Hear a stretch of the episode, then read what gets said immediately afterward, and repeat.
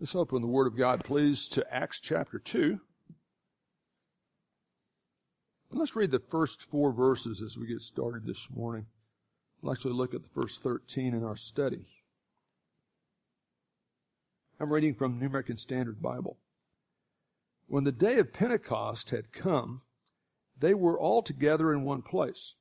And suddenly there came from heaven a noise like a violent rushing wind and it filled the whole house where they were sitting.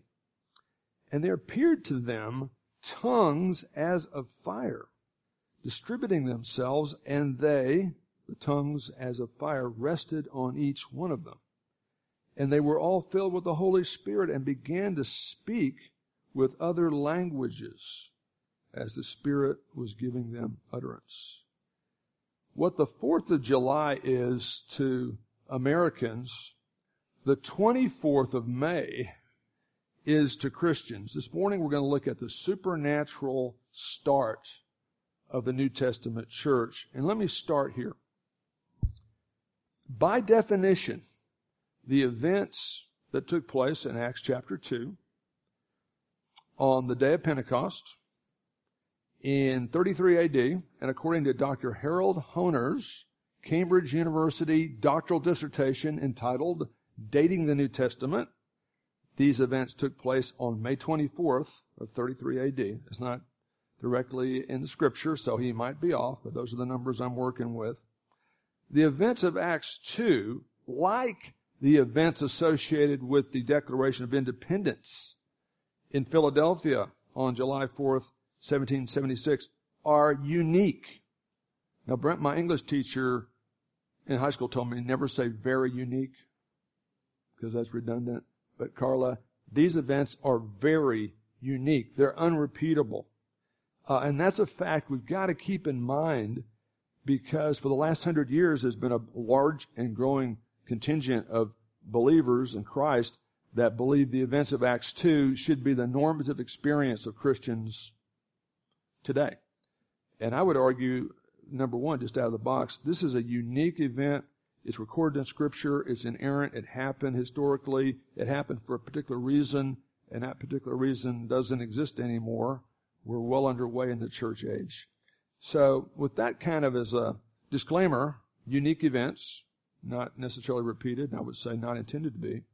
Uh, let's do two things basically today. Let's look and see what the verses are saying, what happened in Acts 2 1 through 13. And then, what in the world does all this mean? One writer said the events of Acts 2 seem strange, sensational, and spooky. And this is not your average passage of Scripture, so I think we're going to need some extra special prayer for teachability. I'm looking at my man, Dr. Deeg, who's going to have some consultation with heart doctor Tuesday to figure out what's going on with him. So let's uh, maybe have special prayer for Dr. Deeg also. And uh, Jeff, I want you to pray that we'll be teachable. Let's pray for our uh, peace officers, firefighters, and our active military. And let's pray that Wolf will get some good information from the doctors and God's uh, will will be to help and to heal. Okay. We're going to make some fine and important distinctions between some concepts and words today. And so to warm up our capacity for abstract thought to do that, this isn't intended to be a funny list at all necessarily. If you want to laugh, it's fine. Uh, might laugh at the delivery, how poor it is, but uh, words are necessary, important, and tricky, and that's always true. Why do we park on driveways but drive on parkways? English as second language people have a hard time with stuff like that. If slim and fat are opposites, why do the terms slim chance and fat chance mean the same thing?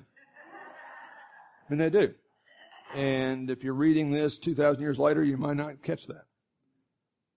Why are the black boxes on airplanes actually bright orange? Because black box is a technical term, that's why. Why does the Big 12 conference have 10 schools and the Big 10 conference have 12 schools? Which is a fact. If that was in the Bible, they'd dig that up and say, hey, uh, Matthew said Big 12, but we found out there's only 10 teams there. That's a mistake. It's not a mistake. It's just the label that's used for the entity right? And then I made this up one all by myself, so I'm really proud of it. Um, and this is uh, just a graphic of a clock, as you probably tell, and you've got what? You've got like the uh, Which is the longer one?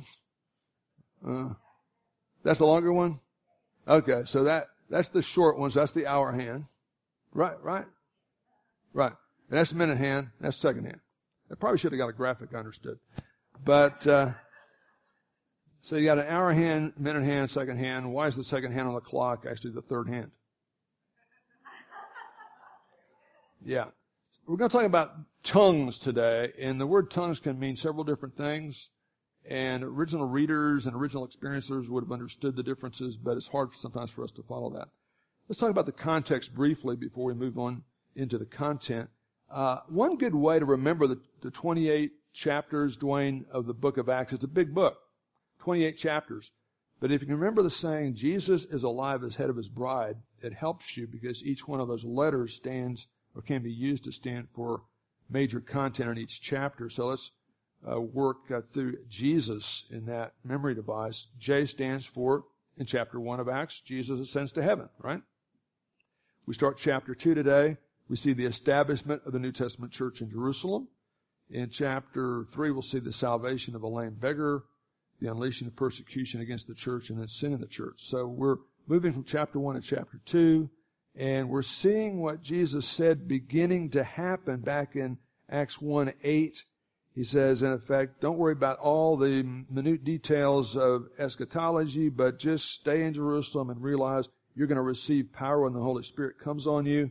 And you'll be my witnesses in the city where you're at right now, Jerusalem, and in concentric circles out to Rome, the remotest parts of the earth. And in fact, we're looking at the first part of that geographical development of the book of Acts happening. And we'll emphasize that more as we get deeper in the book. But today we come to Acts chapter 2, and we'll look at the first 13 verses. And this chapter breaks down like this. First, we have the advent of the Holy Spirit in his New Testament ministries in verses 1 through 13. Then we're going to see a substantial response to the gospel of Jesus just few hundred yards away from where they, where they lynched him just a few months before. 3,000 people respond to Peter preaching the gospel about Jesus, his death, and his resurrection. And then we're going to see the initial function of the first local church, which was Jerusalem Bible Fellowship. It wasn't even Presbyterian. The Presbyterians came later. Okay, let's look at chapter 2, verses 1 through 13. The beginning of a whole new era marked by divinely given supernatural signs. And our passage breaks down nicely. The first four verses we just read talk about this unique work of the Holy Spirit on the day of Pentecost in Jerusalem, and then we'll see the response of the crowd to all that. Look at verse 1 again. When the day of Pentecost had come, they were all together in one place. Uh, who's all together in one place? Go back to chapter 1, verse 14. Uh, these all in the aftermath of the ascension of Christ were continually devoting themselves to prayer because he said the Holy Spirit's coming pretty quick. So don't leave town, just wait for it to happen. And uh, in that number included Mary, the mother of Jesus, and a group called the Women, uh, with his brothers, uh, two of whom at least were converted at that point. At this time, in that period between, and remember, chapter 1 of Acts is taking place uh, on the day of the ascension and during the 10 day period between the ascension and the events of chapter 2. We got the death of Christ, which wasn't, Jesus didn't die as a virtuous martyr because he kind of crossed the man. He died at the very axis of the salvific plan of God. He who knew no sin was made to be sin, made to be a sin offering for us, that we might be made the righteousness of God in him. So he dies for our, cross, for our sins on the cross. He rises again, what, Phyllis, three days later? 40 days after his resurrection, what happens? The ascension. In the events of Acts 1, where the 120 are praying, after Jesus said, You're about to receive something new, new wine is going to come into the kingdom, the Holy Spirit is going to baptize you into my body. And so that's the group that's praying. Notice verse 15 of chapter 1 at this time with this group. Peter stood up in the midst of the fellow believers, male and female, a gathering of about 120 persons. Okay. So go back to chapter 2, verse 1. When the day of Pentecost, 10 days after the ascension took place, they, the 120, are still together, still praying. for the fulfillment of the promises Jesus had just given them. And suddenly there came from heaven a supernaturally caused noise that sounded like a tornado. Uh, people who don't live in Oklahoma would say sounded like a freight train, right? Uh, a freight train didn't come through, but it sounded like that. And it filled the whole house where they're sitting and praying. And there also appeared to them tongues as of fire. Wow, what in the world is that? Distributing themselves, and they rested on each one of them, and they were all filled with the Spirit and began to speak in languages. We've got a sound, a sight, and a spectacle here. And uh, this is not a photograph, but it's one artist's representation of what it might have looked like. Actually, I don't like the looks of this guy. He looks a little bit androgynous to me, so I don't like that. We're going to change that one. But let's talk about tongues, okay? The word tongue in the original language in the New Testament is glossa. And it can mean several things. It can mean the muscular organ in your mouth that allows you to, to eat and, and to speak. It can refer to anything shaped like a tongue. Uh, we have the same thing today. The tongue of a shoe, you know, the, the tongue that lays on top of your foot and the laces come over it. And you, when you tie your shoe, kind of gets between the laces and your foot. Uh, specific human languages. He speaks in the Spanish tongue, in the Spanish language, or as a figure of speech for something that's said. We could say, no tongue can adequately describe the grace of God. And we would know what that would mean. Right? Or we could say, uh, preachers like Billy Graham and Brent Corbin truly have golden tongues.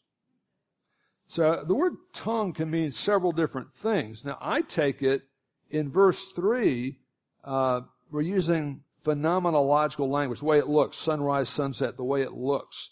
They're looking at ovoid-like clusters of brightness. I think this is Shekinah glory. Looks like fire. Looks like tongues, like a tongue of a shoe, uh, coming down and resting on them. I think that's what's happening there. However, even though the same Greek word is used, and most of your translations will continue to translate glossa throughout this passage with the word tongues, since the word tongue quite often just refers to human languages, and that's what's happening here after the fire uh, comes down to give them a visible cue that something major supernaturally is happening here.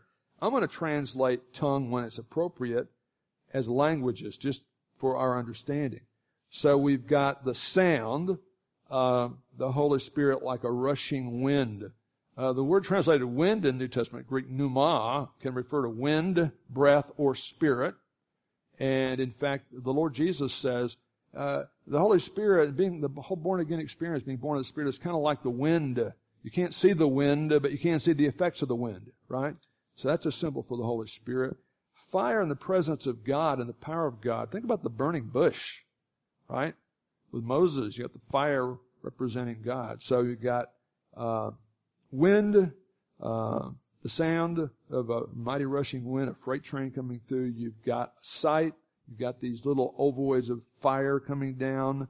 Uh, and then in verse 4, they were all filled with the Holy Spirit and began to speak with other languages. I'm going to translate it that way because that's what it means. Your wife, Joe, doesn't mean what she says. Hey, Jenny, your husband doesn't mean what he says. Your coaches don't necessarily mean what they say. The pastor doesn't necessarily mean what he says.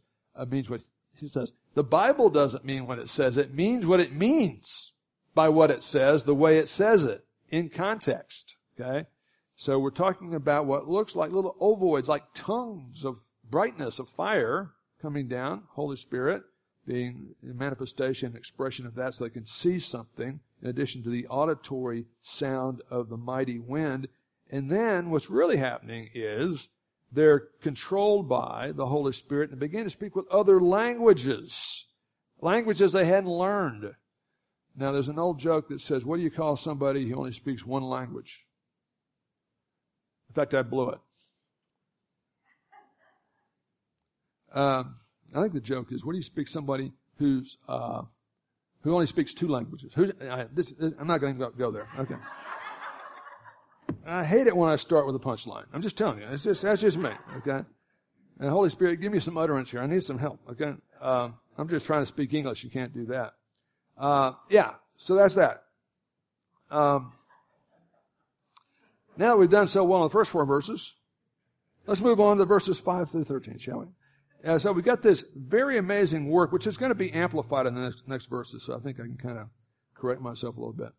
Verse 5. Now there were Jews living, whether permanently or more likely, most of them temporarily for the holiday of Pentecost, uh, in Jerusalem that day, devout men, and we can translate that people, from every nation under heaven where there were Jews. As you know, in 586, the Babylonians, BC, Babylonians destroyed the temple.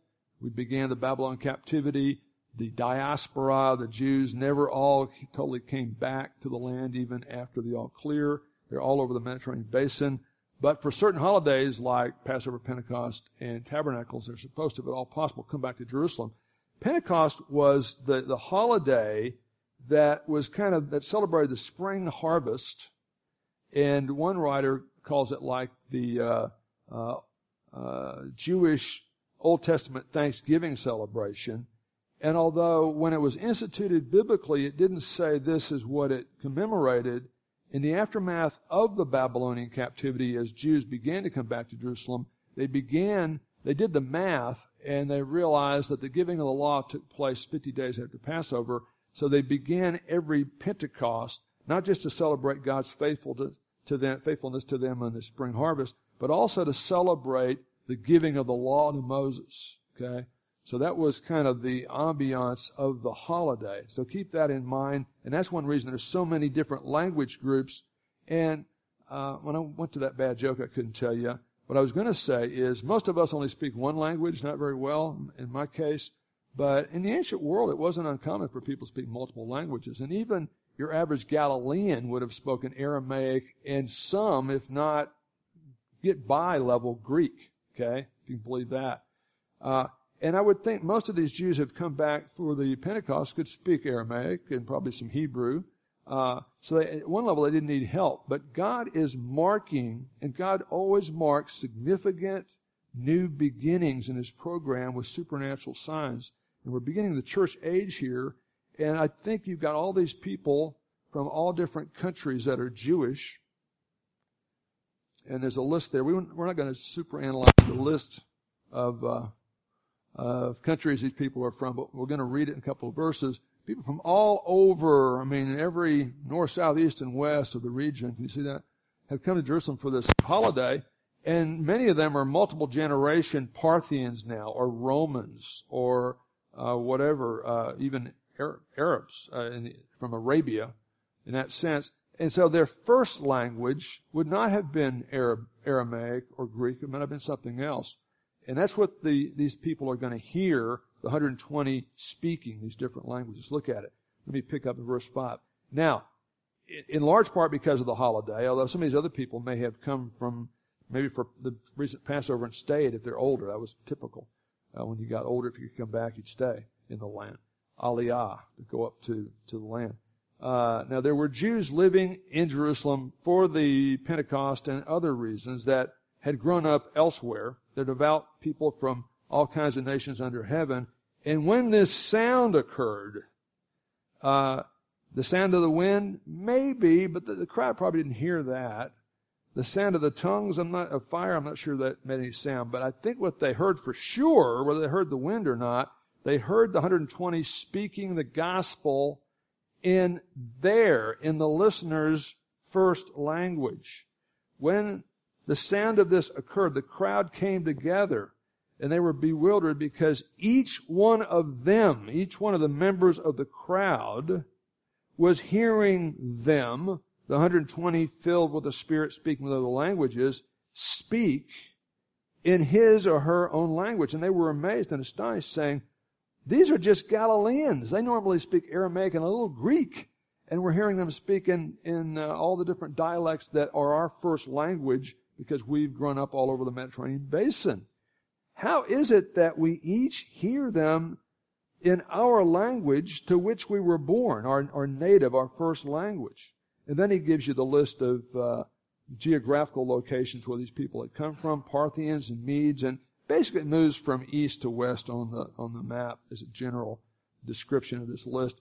Parthians and Medes and Elamites and residents of Mesopotamia, Judea and Cappadocia, Pontus and Asia, Phrygia, Pamphylia, Egypt, and districts of Libya around Cyrene, and visitors from Rome, both Jews and Gentile proselytes who'd gone the whole way of male, submitted to circumcision and living under the law. Cretans, people who lived on the island of Crete. Anybody in the room been to Crete? Several of us have been to Crete. It's a real place, real people, real places, real events. And Arabs, not culturally, but Jews who had lived on the Arabian Peninsula, right? Uh, we, the crowd is saying, we hear them in our own languages. I know it says tongues in your English translation, but I'm telling you that means languages in that context, okay, Janet? We hear them in our own languages speaking of the mighty deeds of God. Now, in the aftermath of the ascension, what is the main mighty work of God they might be thinking about talking about?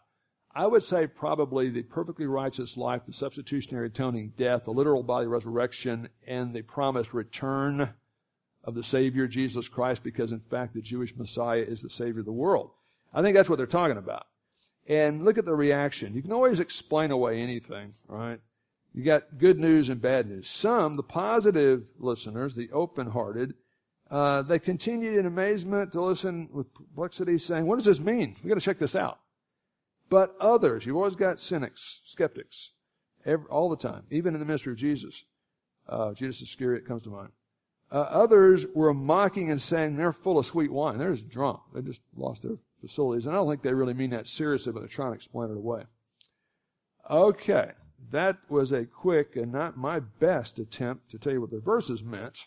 But I'm trying to save time today because I want to deal with the issue of tongues and, and one other issue. Now, let me say a word about the 50 day period between the resurrection of Christ and the events of Acts 2, the descent of the Spirit. The arrow down is talking about the Spirit coming down uh, with the, the, you know, the sounds and the sight and the spectacle, right? I found this chart on the internet this week and I included it for a couple of reasons. Number one, to emphasize the fact you shouldn't trust everything you find on the internet. But, you know, that's an impressive looking chart, and it's not all bad. And I say, don't miss the main idea of the chart, which he's saying that you can line up historically the giving of the law and the celebration that Pentecost became of the giving of the law, the basis of the whole Testament paradigm. You can line that up with the giving of the Spirit on the day of Pentecost in 33 AD. And I think that's very valid and probably isn't emphasized enough in our circles. That's the main idea. However, I disagree with a lot of the details on this chart. And the big problem, and I don't want to go into so much minutia, you go to sleep because I sound like a statistician. But you know, statistics are great because they give you numerical precision, but they're easy to manipulate and certain assumptions about how you use numbers will uh, determine how where you end up, right? So a big problem with this chart, uh, this is kind of inside baseball talk a little bit, but uh, the chart assumes that the uh, crucifixion took place in 30 A.D. and took place on Thursday. Long story short, the Lord Jesus in Matthew 12, talking about the events that would happen in his resurrection, says, just like Jonah was in the belly of the fish for three days and three nights, the Son of Man will be in the heart of the earth for three days and three nights.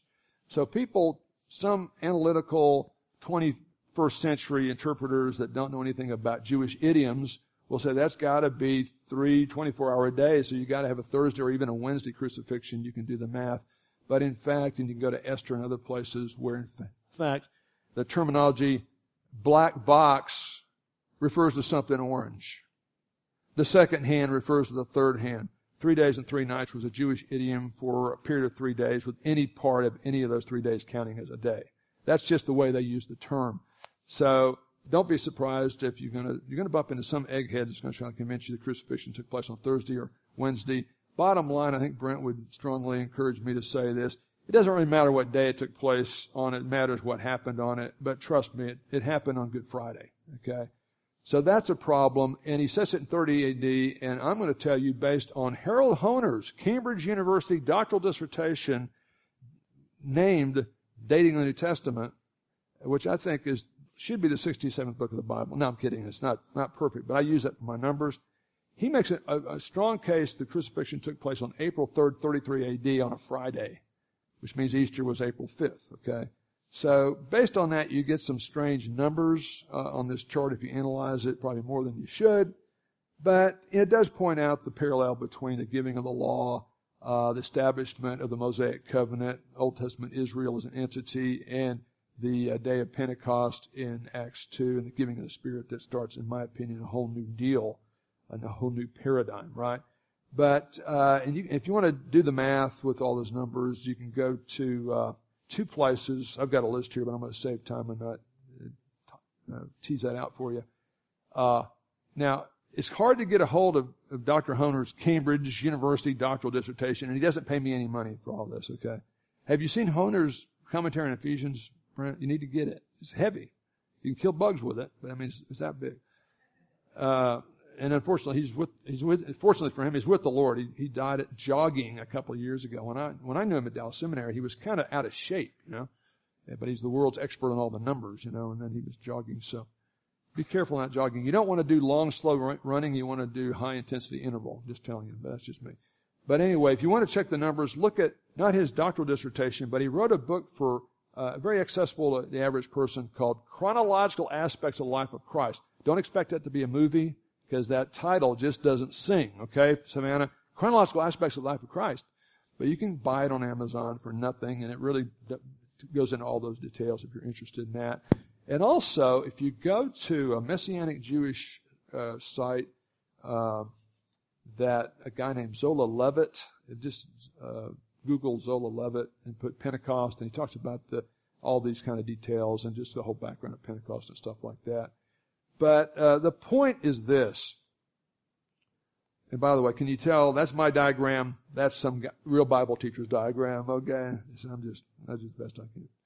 Um, I think the point you don't want to miss, and the reason I put the diagram in there because I think it helps you to see that, is that uh, Pentecost in the Old Testament era, especially after the captivity, emphasized the giving of the law, and the giving of the law established uh, Old Testament Israel as a functional entity in the immediate aftermath of going through the Red Sea.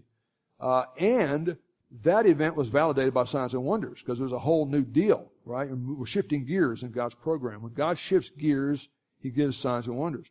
Uh, the event in Pentecost, we're going to talk about in some more detail here in a moment, uh, Lord willing, uh, was the giving not of the law, but of the Holy Spirit and the establishment not of Old Testament Israel, but the New Testament church, validated by signs and wonders like what we just read about, which I'm going to call the manifestation of languages.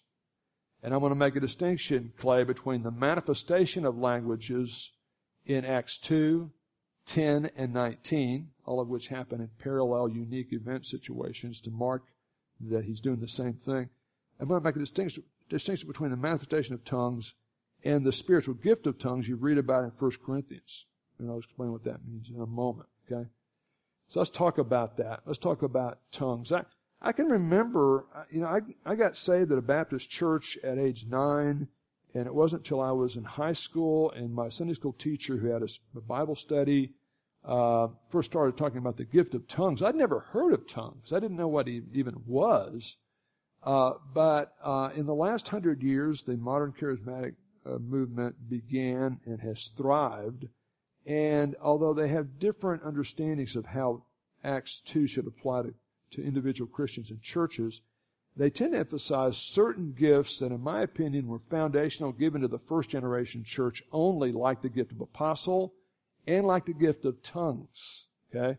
But um, after I'd heard about the thing in, in high school, you know, I'd start watching like, uh, this was before you had 5,000 channels on a clicker. You know, you had to get up and change the channel, but you could kind of get a rabbit ears with UHF.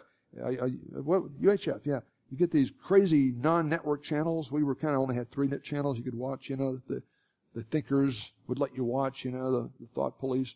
And now you could kind of late at night you could get some guy out, you know, in Arkansas or Appalachia, you know, handling snakes and speaking in tongues. And I remember seeing it on a scratchy television screen where people are just with good in good faith, and I don't want to make fun of them. I just disagree with what they're doing. Uh, they're kind of speaking in a gibberish. If you, some of you have been to Pentecostal uh, services and stuff, and that's your background. No disrespect, just a, a different opinion. uh, what is called the gift of tongues today tends to be an ecstatic experience where people start speaking in gibberish. They're not, and they don't claim to be speaking in French, even though they never learned it, or Croatian, even though they never learned it. They're just speaking You know, you kind of get into this thing, and it's, and it's been analyzed. It's called glossolalia. It's not a language, and that's a bit of a problem because the manifestation of languages here is sure human languages, right? And you see the same thing, only slightly different in 1 Corinthians. But let me say this about that. Go back to Acts 2 and let's, let's see what we've got here because, uh, and it's funny, Brent, this, I've got kind of a different view on this. I wrote a paper on it once and it was kind of peer reviewed and so, uh, you know, it's out there, but, um, uh, I think most of us non-charismatics want to emphasize the continuity between Acts 2 and the First Corinthian references to tongues because we're convinced tongues were real languages as opposed to gibberish or ecstatic utterance that wasn't really a human language. But I think you can go too far saying that what happened in Acts 2 is the same thing as First Corinthians. And let me show you what I mean. Uh, look at a couple of verses there. Look at Acts 2, verse 6b. Just the second part of the verse. I want to emphasize one little thing here. Uh, when the crowd heard the 120 speaking in other languages as the Spirit was giving them supernatural utterance to speak uh, Latin or to speak whatever they were speaking in uh, first century uh, Arabia, which was some kind of Proto-Arabic, I'm sure. 6b uh, says the crowd is saying, uh, or talking about the crowd, the crowd, each one of them in the crowd was hearing the 120 believers speak in his or her own language. They're all hearing all of them speak their native language. That's what I'm getting out of this. Look at verse 8. Then they actually are quoted kind of uh, generically. How, how is it that we each, each one of us in the crowd, not the 120 believers, but in the crowd, hear them, the 120 who've had the Spirit come upon them and are speaking in language, languages, how do we hear each one of them in our own language speak the language to which we were born, our native, our first language? Uh, what I'm, what I'm saying here, and I'm suggesting that what's happening here is you've got 120 believers preaching the gospel in their own words, in their, in their own language. But all the listeners are hearing all of the 120 speak in their language at the same time. So the guy who speaks Proto-Arabic is hearing them all preach the gospel in Proto-Arabic. The guy who speaks Latin over here is hearing all of them speak Latin. Okay? Now the gift of tongues in church setting, in one church setting you find it, and as Brent will tell you, the only time tongues is discussed in the epistles is because it's causing problems and being misused. Okay, so that's, that's interesting. But in that case, the gift of tongues, and I'm saying Acts is the manifestation of tongues, which is more a hearing than just talking. But the gift in 1 Corinthians was, was like Pat, by the power of the Spirit suddenly speaking uh, Welsh in the middle of a service, giving some kind of exhortation to be in the Word more, to pray more, to share the gospel more. And she's speaking in Welsh, Amanda, and she doesn't know Welsh, and neither do any of us. And we don't know what she means. So we need interpreters. And this is in First Corinthians. He says, hey, don't, if you've got the gift of tongues, don't use it in church unless there's an interpreter because it's a waste of time. Nobody's going to know what you're talking about. But in Acts 2, everybody is hearing all of the speakers speak in their language. There's no need for interpretation. Can you see a categorical, possibly a categorical difference there? Just think about that. But that's the way I'm going to interpret it. So, let me say this about that. Acts 2 describes what I'm going to call not the gift of tongues, but the manifestation of languages, which when I say one time, it's one time in the sense that uh, it happens in this foundational situation where the church is being birthed, and then to validate that you could go directly to the Gentiles with Jesus, and they don't have to become Jews first to pre-qualify in Acts 10. They do the same thing. And in Acts 19, we're going to see the very peculiar situation where you've got Old Testament believers living in the New Testament era. They've heard John the Baptist preaching generically about the Messiah, but they haven't heard specifics about Jesus until Paul tells them in Acts 19. And as soon as they believe, they have the same manifestation to tell people, hey, they're getting, now that they believe specifically in Jesus, they're members of the body of Christ, yada, yada, yada. So it's a very unique, sorry, English teacher, Mrs. Yost is probably upset. I'm saying very unique, uh, that allowed the 120 in Jerusalem in the immediate aftermath of the ascension to share the gospel with a group of Jews or God-fearers with great specificity in their native first languages that they had learned all over the Mediterranean basin. This spontaneous manifestation of languages took place two other times, as I said. And boy, I actually said it shorter on the fly there than I wrote it down, so that's good. Next page. Now, see, see what I'm saying? Let me go through the yellow part of this chart. Tongues and Acts. Now, I'm colorblind, but I can see dark blue against black. I can see yellow against black and white against black. So you're, you're welcome. So I can see it. Those are the colors. That's all the colors I'm working with. That's all I got, Savannah. I can't give you what I don't have. Okay? So when I say tongues and Acts, Nicole, that's yellow. I'm saying that's tongues and Acts. Tongues in Corinthians, that's white, right? That is white, isn't it? Okay.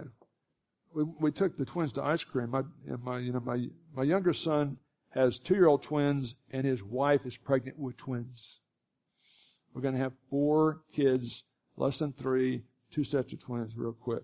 And so, I don't feel sorry for you, man. It's, it's, uh, raising one is tough, but raising four is going to be, and I just get them, you know, I get a pass like every couple of months and I get to keep them for three weeks, or three days, not three weeks. But yeah, uh, in Acts, we've got groups of believers speak and are understood by listeners in the listener's own language. Isn't that what it says here? Verse 8. How is it that we each hear them in our own language and we don't need an interpreter? That's different than what Paul's talking about in the gift of tongues in the church. No interpretation needed. And you see that 3x, three times in paradigm changing context. And really this first one is the big foundational event and the other two parallel that uh, in unique, one-time only church history situations that need to be resolved, and God does it in that way. It's pretty cool. Now, I'm going to argue that what we're seeing in Acts here is different than the gift of languages that you see regulated because it's being misused and, and used for wrong purposes. And, and, and who could believe the, the Corinthian church would mess something up? I mean, that's hard to believe, isn't it? Talk about hard stuff to believe in the Bible. Uh, was different than the spiritual gift of languages, which was the supernatural ability that we just gave Pat. If I had the ability to give it to you. And by the way, the first time we went to to Canoa in Mexico, the road stops. They don't speak Spanish. They speak whatever they spoke before the conquistadors got there 500 years ago. I said, Lord, if you can give me the gift of tongues, I will take it. Okay? Because T- Tomas couldn't even talk to these people. Okay? But I didn't get it. And because I think uh, he's got bigger reasons to give it than just to help me out that afternoon. But uh, yeah. Uh, and so Pat's speaking Welsh. She doesn't know Welsh. It's a supernatural thing. You can speak Welsh. You're not just saying gibberish. You're actually saying words with sentences, okay? But you don't know what you mean by what you say. It's God speaking, Spirit speaking through you in that language. Now, if you happen to have somebody who speaks Welsh in the audience, just because they grew up in Welchia, and that, where the Welsh live? No, wherever they live, whatever the name of that country is, I forgot. Uh, they're listening. That's that's good. That helps. Uh, it's good to know. Uh, that he could translate, but also God, when He had a message in a church service like that, He definitely wanted to be interpreted. He, he gave the gift of interpretation where people could understand this language they'd not naturally learned. But there's a disconnect between saying it in the church as the gift and the gift of interpretation. You've got to have the interpretation. Paul says, if you're going to do this in church service, two or three at the most can give the exhortations. Hurry up and get to the scripture. Not just the exhortations, not the pep rally, but the actual content. And you can't do it at all if there's no interpreter. It's just a waste of time because nobody knows what, knows what, you're talking about. So in uh, 1 Corinthians, you've got a few individuals in the church who were given that specific gift, the gift of languages. Uh, they're in a church service in a larger group, and they speak in a language Welsh they don't know, they didn't learn, they don't understand. And interpretation was needed, natural or supernatural. So I would see the event in Acts is very unique for partly this reason. It's not the same thing. It's related. It involves, Michelle, it involves languages. It involves using tongues, but it doesn't, it's not the same thing exactly. And I think that's a fine distinction that most people wouldn't even notice or wouldn't bring out, but I, I, I think it's there and that's just my opinion. Okay? Take this to heart. God marks new phases of His program with unique supernatural markers. The Christian faith is rooted in and built on truth, facts, real people, real places, real events. The acts of Acts, events of Acts 2 really happened. If we, me and Andrew could get in a time machine, we'd go back there, we'd see it happen. It really happened. But that doesn't mean every time somebody comes to faith or every time somebody's baptized in the Spirit. Okay? Uh, by the way, Acts 1, go back to Acts 1 real quick. Last week, I said like three different times, I'm almost done, and I went another 20 minutes, and when I got home, I was in trouble. I'm just telling you. So I'm not going to do that anymore. But, uh, although she's out of the room, so, but she's in the nursery, so she's going to really want me to be short today, right? But, uh, yeah, uh, look at Acts 1, 4 and 5. Uh, gathering the apostles in this case together. He said, don't leave Jerusalem. I want you to stay here. I'm going to start something big here pretty quick. He says, John the Baptist, you know, John the baptizing Jew, beginning of the Gospels, baptized with water, but you're going to be baptized with the Holy Spirit. Baptism refers to immersion, or you could take something cloth and immerse it in a dye so you were identified with that color or the owner who's, you mark stuff blue for Lincoln and pink for Vivian. They're toothbrushes. We never have a problem with toothbrushes. We know which was which because of the color, right? Uh, to be baptized in the Holy Spirit means to be, a, be, to be identified with the body of Christ, to become a vested member in the body of Christ. When the events of Acts 2 happened, that was the first time you got the baptism of the Holy Spirit. That's the birthday of the church. I got a list of things we'll go over in the next couple of weeks that kind of walk, tick you through that process of coming to that conclusion, but just kind of hold that as a possibility right now. Uh, but yeah, they're baptized with the Holy Spirit, and you've got these very unique miracles happening to say, boom, this is what he was talking about. This is the beginning of something new. We're going from the Old Testament to the New Testament, from the giving of the law to the giving of the Spirit.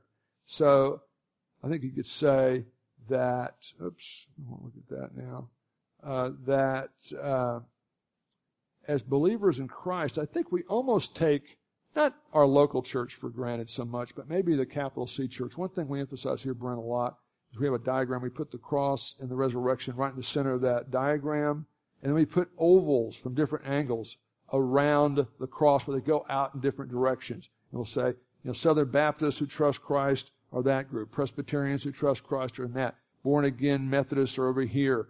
Uh, born again charismatics are over here. Okay, I'm not doubting the salvation of everybody who claims to be charismatic at all. Uh, uh, through faith in Christ, uh, God gives the gift of salvation, and sometimes we have different opinions about how the Christian life works.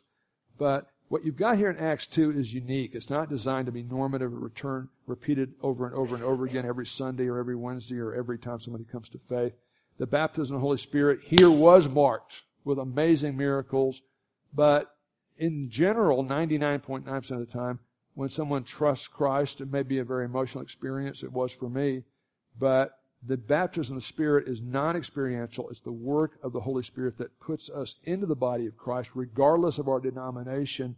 And here at Tanglewood Bible Fellowship, since we're a group of believers from a wide variety of denominational backgrounds united by our faith in Christ as Savior and a desire to grow and reproduce spiritually. That's really important for us because we're kind of like a dichotomy, uh, a microcosm, I should say, uh, of the way God sees His church.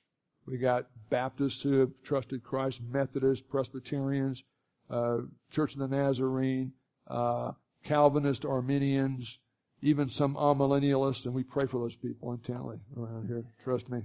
But I think maybe uh, understanding the spectacular nature of the beginning of the church age should hopefully help us to better appreciate not just its origin and history, but to more actively contribute to church history. I'll end with this, uh, and Brent knows about this, but I think, but uh, there was a, a golfer by the name of uh, Ben Crenshaw. That's now he's older. He's in the senior tour. He's not really that, that good anymore. He's had a lot of injuries. But Ben Crenshaw uh, in the early 70s was like the biggest thing in golf. They thought he was going to be, and I, I lived in Texas at the time. He went to the University of Texas. They thought he was going to be the new Jack Nicklaus, and he really was an awesome golfer. Uh, but he didn't quite meet his potential. He didn't really become a mega superstar. He did win the Masters twice, which is huge. But he's 0 for 13. Do you know this, Brent? He, he He was 0 for 13 in playoffs on the PGA Tour. He never won a playoff. In fact, he lost a playoff for the PGA Championship against David Graham. But I say that, say this. Uh, Crenshaw, as he got older, and people, the press was all down on him because he wasn't as good as everybody thought he was going to be, really got into golf history. And this is before he'd really won his first uh, Masters. And uh, he, he would go to Scot- Scotland and just spend a week there just reading old books about golf instead of practicing. And a lot of people who were really his friends, like Dave Marr Sr., uh, had this famous quote. He looked at, uh, looking at uh, Ben Crenshaw's record up to that point and being interviewed. Dave Marr, who had won the PGA Championship, uh, 65, said, uh, Ben Crenshaw needs to stop reading golf history and start making some. And that's where I'll leave you today. I think maybe a lot of us, including me, ought to probably stop uh, reading church history and start making some. And uh, one way you can do it, you don't have to go to Mexico or China. Just plug into your local church. Hey, if you don't like this one, find a better one and make it even better. You know, that's my, that's my opinion. You know, God's got a big greenhouse in Duncan. Find the best one you can, make it better. But uh, ask not what your church can do for you. Ask what you can do for your church. Some famous Bible character once said that, right? And uh, rather than just reading about church history, and that's what we're doing in the book of Acts, let's let's make some. Okay, let's have a word of prayer. Father, we thank you for the way that you work quite often subtly in ways we wouldn't expect. And sometimes we pray for things that would seem to be so wonderful and they just don't happen. Sometimes we don't understand what you're doing. But when we get the big uh, uh, paradigm changes in your program, you always make it crystal clear uh, that you're at work. And uh, people still explain it away. They're all drunk, uh, but it doesn't wash. Uh, right now, we're looking for the beginning of the end times, the coming of Christ for the church. And we know that's imminent and it will be sudden when it happens. And so we live with expectancy that could happen even today, but it might not happen for another thousand years. But we thank you that you have spoken, you haven't stuttered in the word, and you mark the key points of your program supernaturally and undeniably. We give you praise for that. Help us to appreciate the supernatural origins of the church and the way you still supernaturally uh, regenerate all those who are convicted by your Spirit and as you open hearts to see and believe in the Lord Jesus Christ. We pray for anyone here this morning who's not, for the depth of their heart, as you allow them to see and believe, to say, Lord Jesus, I am a sinner. It's on me. It's not anybody's fault but my own and I can't fix it, but I want you to. I dare to believe that Jesus Christ died as my substitute to pay for my sins on the cross, and he rose again, and I trust him with the depth of my heart as my Savior. Father, we thank you that uh, most of us are believers here today. And we thank you, you don't just give us a get out of hell free card when we trust Christ. You give us a whole new capacity to serve you and to live with a whole new worldview. And I pray that as we think about the, uh, fact that history is his story, and uh, events like Acts 2 uh, certainly emphasize and validate that, that we might live more consistently in light of that. We pray in Jesus' name. Amen.